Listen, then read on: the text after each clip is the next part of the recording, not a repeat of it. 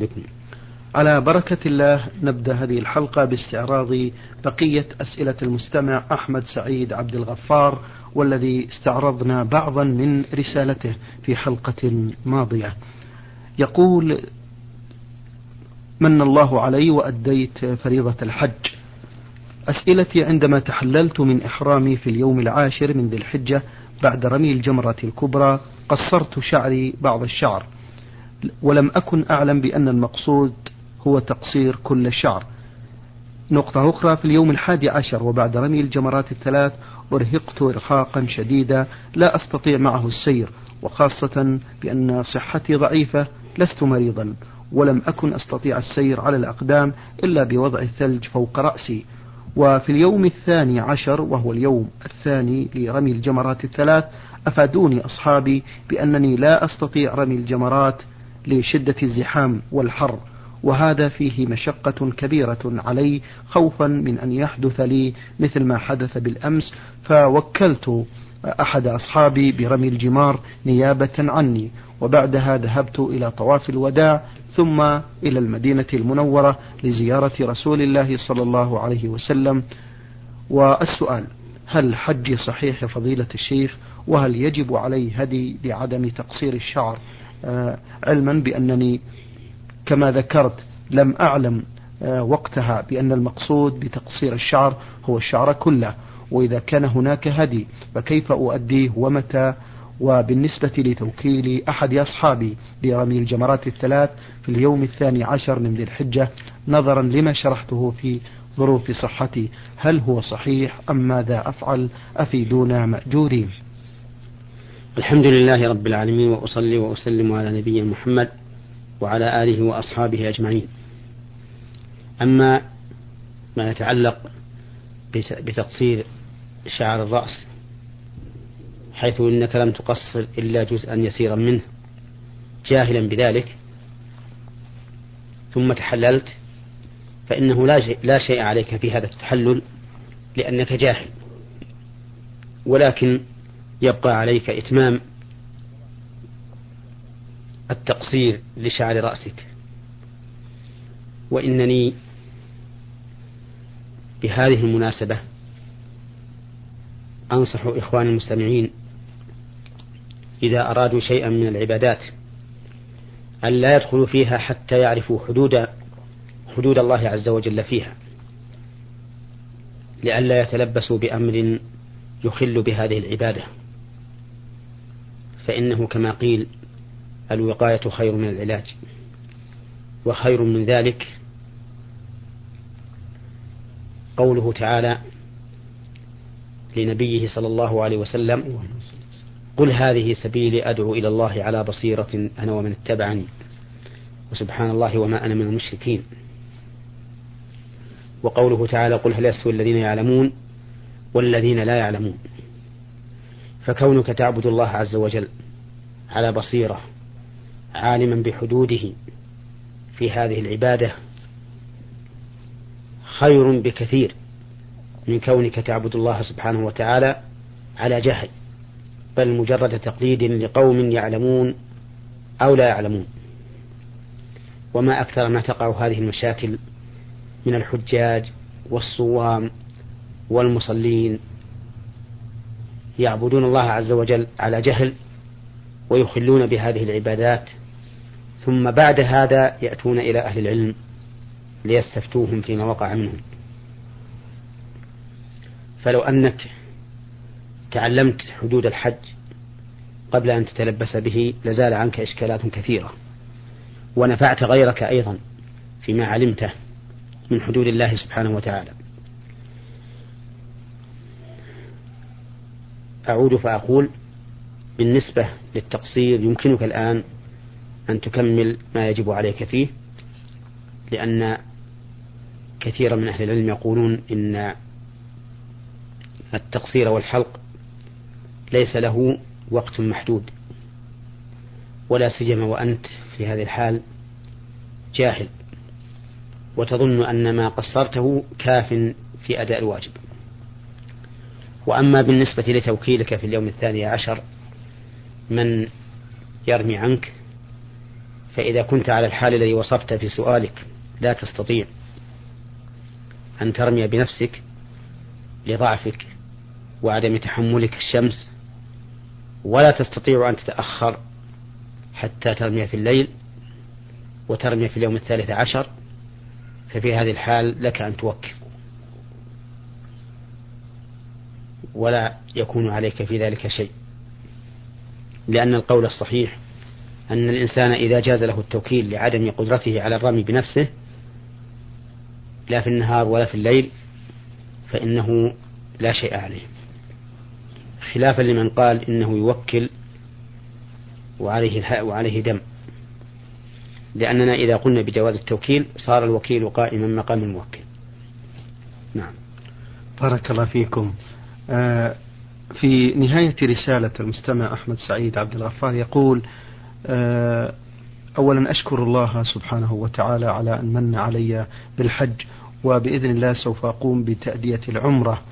آه، فبماذا تنصحونني في جميع أداء مناسك العمرة وواجباتها علما بأنني سوف أؤديها بمشيئة الله سبحانه وتعالى؟ عمرة ثانية لوالدي المتوفى بعد أداء العمرة الخاصة بي. يقول وهل يجوز الدعاء لنفسي أثناء تأدية عمرة والدي؟ آه، إلحاقا للجواب على السؤال الأول قال السائل إنه بعد ذلك زار النبي صلى الله عليه وسلم ولي على هذه الجملة ملاحظة وهي أن الزيارة تكون لقبر النبي صلى الله عليه وسلم. أما النبي عليه الصلاة والسلام فإنه بعد موته لا يزار وإنما يزار القبر. ثم إن الأفضل لمن قصد المدينة أن ينوي بذلك الذهاب إلى المسجد لأن النبي صلى الله عليه وسلم يقول لا تشد الرحال إلا إلى ثلاثة مساجد. المسجد الحرام ومسجد هذا والمسجد الأقصى. فلا ينوي قاصد المدينة السفر إلى قبر النبي صلى الله عليه وسلم. فإن هذا من القصود المنهي عنها إما تحريما وإما كراهة ولكن ينوي بذلك زيارة مسجد النبي صلى الله عليه وسلم والصلاة فيه. لأن الصلاة في مسجد النبي عليه الصلاة والسلام خير من ألف صلاة فيما عداه إلا المسجد الحرام.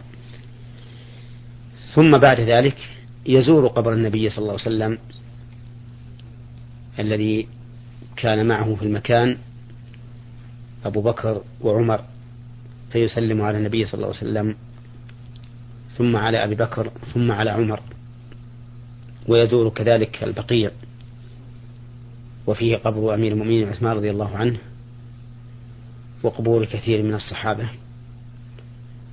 ثم وكذلك يزور قبور الشهداء في أحد. وكذلك يخرج إلى مسجد قباء فيصلي فيه. فهذه خمسة أماكن في المدينة. المسجد النبوي قبر النبي صلى الله عليه وسلم وقبر صاحبيه البقيع شهداء أحد مسجد قباء وما عدا ذلك من المزارات في المدينة فإنه لا أصل له ولا يشرع الذهاب إليه. أما الجواب على سؤاله الأخير وهو أنه يريد أن يأخذ عمرة لأبيه المتوفى ويسأل هل يجوز أن يدعو لنفسه في هذه العمرة؟ فجوابه أن نقول نعم. يجوز أن يدعو لنفسه في هذه العمرة ولأبيه ولمن شاء من المسلمين لأن المقصود أن يأتي بأفعال العمرة لمن أرادها له. أما مسألة الدعاء فإنه ليس بركن ولا بشرط في العمرة فيجوز أن يدعو لنفسه ولمن كانت له هذه العمرة ولجميع المسلمين. نعم. بارك الله فيكم. من ينبع المستمع رمز لاسمه بفاء جيم. إيش؟ ينبع. نعم. المستمع رمز لاسمه بفاء جيم. يقول في رسالته نرى آه، كثيرا ما توضع لافتات ولوحات سواء أكانت من الورق أو القماش أو اللوحات الخشبية ومكتوب عليها جميعا آيات قرآنية وتوضع على أبواب المساجد والعمائر والشوارع العامة مما يعرض آه، هذا مما يعرض كلام الله سبحانه وتعالى للإهانة لا سمح الله في سبب سقوط هذه اللوحات على الطرق والمحلات القذرة. نرجو التوجيه من فضيلتكم بشأن هذا الموضوع الهام لحماية كلام الله من التعرض للخطأ. نعم. هذا الأمر الذي أشار إليه السائل وهو تعليق الآيات القرآنية على الجدران وأبواب المساجد وما أشبهها هو من الأمور المحدثة التي لم تكن معروفة في عهد السلف الصالح الذين هم خير القرون. كما ثبت عن النبي عليه الصلاة والسلام أنه قال خير الناس قرني ثم الذين يلونهم ثم الذين يلونهم. ولو كان هذا من الأمور المحبوبة إلى الله عز وجل لشرعه الله تعالى على لسان رسوله صلى الله عليه وسلم لأن كل ما ينفع الناس في دينهم ودنياهم فهو مشروع. على لسان الرسول صلى الله عليه وسلم. ولو كان هذا من الخير لكان أولئك السلف الصالح أسبق إلينا أسبق إليه منا. ومع هذا فإننا نقول لهؤلاء الذين يعلقون هذه الآيات ماذا تقصدون من هذا التعليق؟ أتقصدون بذلك احترام كلام الله عز وجل؟ إن قالوا نعم قلنا لسنا والله أشد احتراما لكتاب الله سبحانه وتعالى من أصحاب النبي صلى الله عليه وسلم ومع ذلك لم يعلقوا شيئا من آيات الله على جدرانهم وجدران مساجدهم. وإن قالوا نريد بذلك التذكير والموعظة قلنا لننظر إلى الواقع.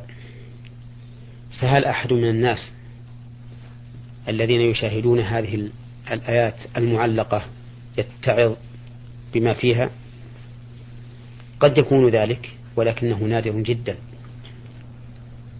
وأكثر ما يلفت النظر في هذه الآيات المكتوبة أكثر ما يلفت النظر حسن الخط أو ما يحيط بها من البراويز أو ما أشبه ذلك والزخارف.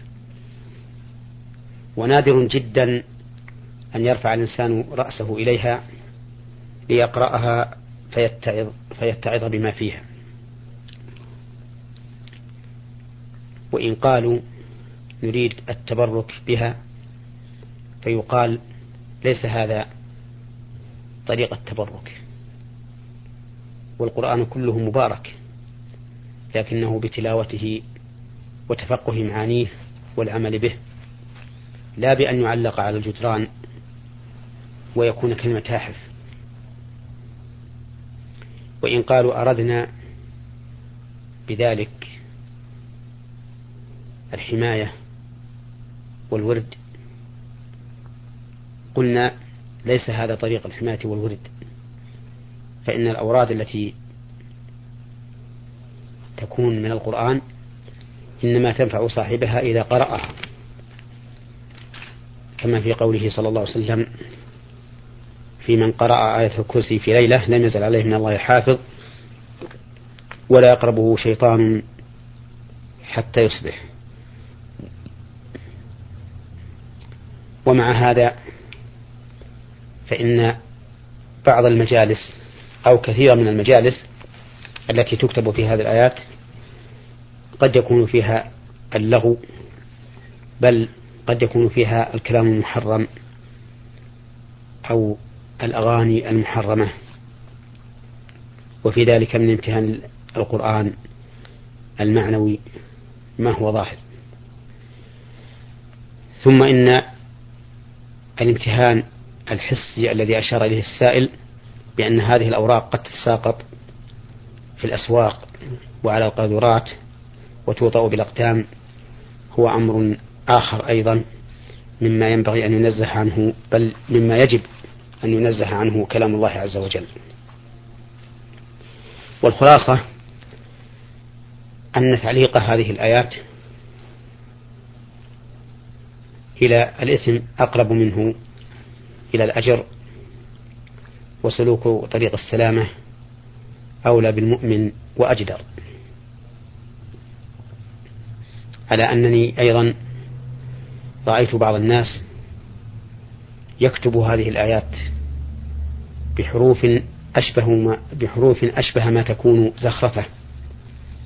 حتى إني رأيت من كتب بعض الآيات على صورة طائر أو حيوان أو رجل جالس جلوس التشهد في الصلاة أو ما أشبه ذلك.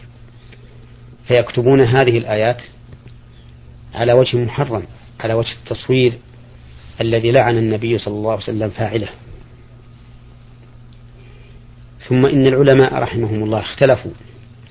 هل يجوز أن يرسم أن ترسم الآيات برسم غير الرسم العثماني؟ أو لا يجوز. اختلفوا في ذلك على ثلاثة أقوال. منهم من قال إنه يجوز مطلقا بأن ترسم على القاعدة المعروفة في كل زمان ومكان بحسبه. ما دامت بالحروف العربية. ومنهم من يقول إنه لا يجوز مطلقا. بل الواجب أن ترسم الآيات القرآنية بالرسم العثماني فقط. ومنهم من, قال من يقول إنه يجوز أن ترسم بالقاعدة المعروفة في كل زمان ومكان بحسبه للصبيان لتمرينهم على أن ينطقوا بالقرآن على الوجه السليم بخلاف رسمه للعقلاء الكبار فيكون بالرسم العثماني. وأما أن يرسم على وجه الزركشة والنقوش أو صور الحيوان فلا شك في تحريمه. فعلى المؤمن أن يكون معظما لكتاب الله عز وجل محترما له وإذا أراد أن يأتي بشيء على صورة الزركشة والنقوش فليأتي بألفاظ أخر من الحكم المشهورة بين الناس وما أشبه ذلك. وأما أن يجعل ذلك في كتاب الله عز وجل فيتخذ الحروف القرآنية صورا للنقوش والزخارف أو ما هو أقبح من ذلك بأن يتخذها صورا للحيوان أو للإنسان فإن هذا قبيح محرم. والله المستعان. الله المستعان. آه، أيضا شيخ محمد آه، نشاهد البعض من الناس آه، يضعون الوريقات على سياراتهم أو على أبوابهم مثل دعاء الخروج دعاء الجلوس الأدعية نعم. التي عن الرسول أيضا صلى الله عليه وسلم. هذا لا أظن فيه بأسا نعم. لأنه تذكير للناس وكثير من الناس لا يحفظون هذه الأدعية. نعم. فإذا كتبت أمامهم سهل عليهم تلاوتها. وقراءتها. ولا حرج في هذا. مثل أن يكتب الإنسان في مجلسه دعاء كفارة المجلس حتى ينبه الجالسين إذا قاموا أن يدعو, يدعو الله سبحانه وتعالى بذلك. وكذلك ما يكون في المساقات الصغيرة. أمام الراكب في السيارات من دعاء الركوب والسفر. فإن هذا لا بأس به. نعم. أثابكم الله شيخ محمد. آه رسالة وصلت من أحد الإخوة المستمعين عطية آه من المدينة المنورة. المستمع عطية يقول لقد سمعت حلقة من برنامج نور على الدرب يوم الخميس الموافق 14 6 1407 هجرية وسمعت إجابة السؤال الأول من البرنامج والذي قال فيه فضيلة الشيخ محمد بن صالح بن عثيمين بأن كل بدعة ضلالة. وذكر الحديث وقال يعني أن ليس هناك بدعة غير ضلالة وليس هناك بدعة حسنة بل كل بدعة ضلالة. سؤالي هل السبحة هل السبحة تعتبر بدعة؟ وهل هي بدعة حسنة أم بدعة ضلالة؟ السبحة ليست بدعة دينية وذلك لأن الإنسان لا يقصد التعبد لله بها وإنما يقصد ضبط عدد التسبيح الذي يقوله أو التهليل أو التحميد أو التكبير. فهي وسيلة وليست مقصودة. ولكن الأفضل منها أن يعقد الإنسان التسبيح بأنامله أي بأصابعه لأنهن مستنطقات كما أرشد إلى ذلك النبي صلى الله عليه وسلم. ولأن عد التسبيح ونحوه بالمسبحة يؤدي إلى غفلة الإنسان فإننا نشاهد كثيرا من أولئك الذين يستعملون المسبحة فنجدهم يسبحون وأعينهم تدور هنا وهناك لأنهم قد جعلوا عدد الحبات على قدر ما يريدون تسبيحه أو تهليله وتحميده وتكبيره فتجد الإنسان منهم يعد هذه الحبات بيده وهو غافل القلب نعم. يلتفت يمينا وشمالا بخلاف ما إذا كان إذا كان يعدها بالأصابع فإن ذلك أحضر لقلبه غالبا الشيء الثالث أن استعمال المسبحة قد يدخله الرياء. فإننا نجد كثيرا من الناس الذين يحبون كثرة التسبيح يعلقون في أعناقهم مسابح طويلة كثيرة الخرزات وكأن لسان حالهم يقول انظروا إلينا فإننا نسبح الله بقدر هذه الخرزات وأنا أستغفر الله أن أتهمهم بهذا لكنه يخشى منه. فهذه ثلاثة أمور كلها تقضي بأن يتجنب الإنسان التسبيح بالمسبحة وأن يسبح الله سبحانه وتعالى بأنامله. ثم إن الأولى أن يكون عقد التسبيح بالأنامل في اليد اليمنى لأن النبي صلى الله عليه وسلم كان يعقد التسبيح بيمينه. واليمنى خير من اليسرى بلا شك. ولهذا كان الأيمن مفضلا على الأيسر. ونهى النبي عليه الصلاة والسلام أن يأكل الرجل بشماله أو يشرب بشماله وأمر أن يأكل الإنسان بيمينه. فقال النبي عليه الصلاة والسلام يا غلام سم الله وكل بيمينك وكل مما يليك. وقال لا يأكلن أحدكم بشماله ولا يشربن بشماله فإن الشيطان يأكل بشماله ويشرب بشماله. فاليد اليمنى أولى بالتسبيح من اليد اليسرى اتباعا للسنة وأخذا باليمين فقد كان النبي عليه الصلاة والسلام يجب التيامن في تنعله وترجله وطهوره وفي شأنه كله. وعلى هذا فإن التسبيح بالمسبحة لا يعد بدعة في الدين لأن المراد بالبدعة المنهي عنها هي البدعة في الدين. والتسبيح بالمسبحة إنما هو وسيلة لضبط العدد وهي وسيلة مرجوحة مفضولة والأفضل منها أن يكون عد التسبيح بالأصابع. نعم. بارك الله فيكم. آه، المستمع عطية من المدينة المنورة يقول قرأت كتابا عن آه، عقوبة آه، أهل الكبائر لمؤلفه أبي الليث السمرقندي. من ضمن ما قرأته الأربع صفحات الأخيرة من الكتاب وهو موضوع وهو موضوع مواصفات الجنة وأهوال يوم القيامة. مما جعلني أبكي من شدة ما سمعت ولا أستطيع شرح ما قرأته لأنه طويل. ولكن ربما مر عليكم هذا الكتاب فضيلة الشيخ وقرأتموه فما رأيكم في هذا الكتاب؟